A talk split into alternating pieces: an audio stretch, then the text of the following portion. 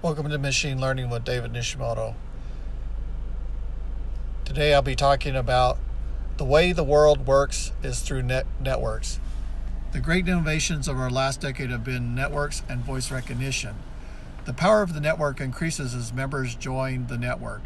People join networks because of value. Value is created because of innovation. Innovation attracts individuals to the network. Innovation is more important than price to attract people to join the network.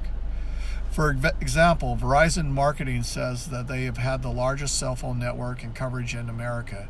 Consumers discovered that the claim was true, and Verizon Networks received a large influx of customers joining the network.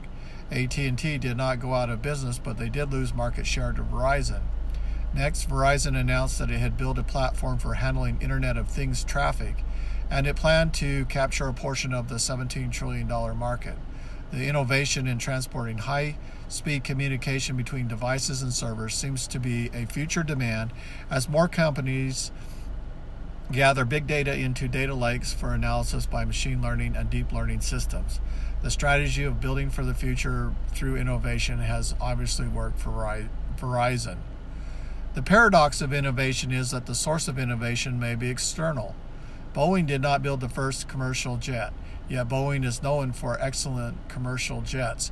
It builds and sells to various airlines all around the world. Toyota did not create the internal combustion engine, but Toyota was one of the best engineered and balanced engines in the world. Marketplace. American Express was not the first to offer consumer credit cards or diners cards, but today the company is a leader in consumer credit cards and diner cards. General Electric did not invent alternating current, but today all long range power transmissions use AC current. Being an innovator rarely guarantees market leadership. However, without innovation, networks die. Networks need innovation to create value. Company culture builds innovation. Henry Ford's innovation was the assembly line. Thomas Edison's innovation was the modern research and development lab lab. Imagine if General Electric began marketing hydrogen based electric systems to feed the world. A system capable of generating hydrogen on demand using decentralized microgenerators producing megawatts of power of thousands a thousandth of the cost of the current pricing. The network of 4 billion people at the bottom of the pyramid could come online and use electricity to enrich their lives and feed their families. Why use solar power uh, generation when low energy nuclear reactors could produce hydrogen needed to feed and fuel the world. The magneto hydrodynamic drive, uh, one square cubic box, was capable of generating enough plasma to produce 10 megawatts of power. So we have the innovations today. It's just a matter of uh, bringing those innovations to market.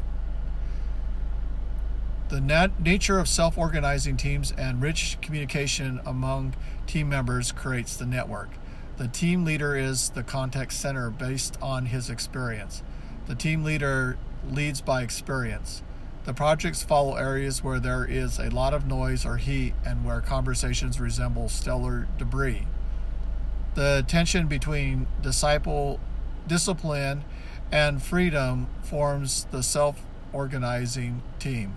The richness of variety and experiences of the team makes the self organizing team valuable and enriches the potential of the solutions generated.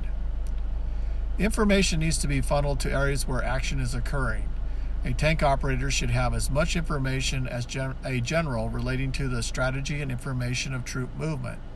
Information should move horizontally through an organization in order to be effective. Power to act needs to be transferred to the bottom of the nodes in the organization. A cross pollination of ideas enriches the network. Going to areas of chaos, noise, and heat helps discover the issues to solve. Ripe issues are the heat of innovation. A ripe issue helps management understand what is important and increasing to be solved by the organization. An issue is debatable topic to be discussed by top management and their decisions determine how resources are allocated. Cooperation is better than competition. Once an issue is discovered, it should not be moved off too quickly. No way should you let evolution figure out the steps to take to resolve the issue. Teams should examine multiple options for solving the issue. The best solution should be examined and selected from multiple solution possibilities. Urgency to solve the issue should be communicated and an adaptive challenge given to the group. A broad understanding of the circumstances of the issue should be researched and analyzed by the group. Top management should continue to focus the stress until leaders come forth with viable solutions to the issue. Creating discomfort creates disequilibrium in the group, and they will work hard to restore the stability and provide solutions. Innovation needs to be managed by employees. Employees understand the dynamics of the issue and innovation require, uh, required to create stability.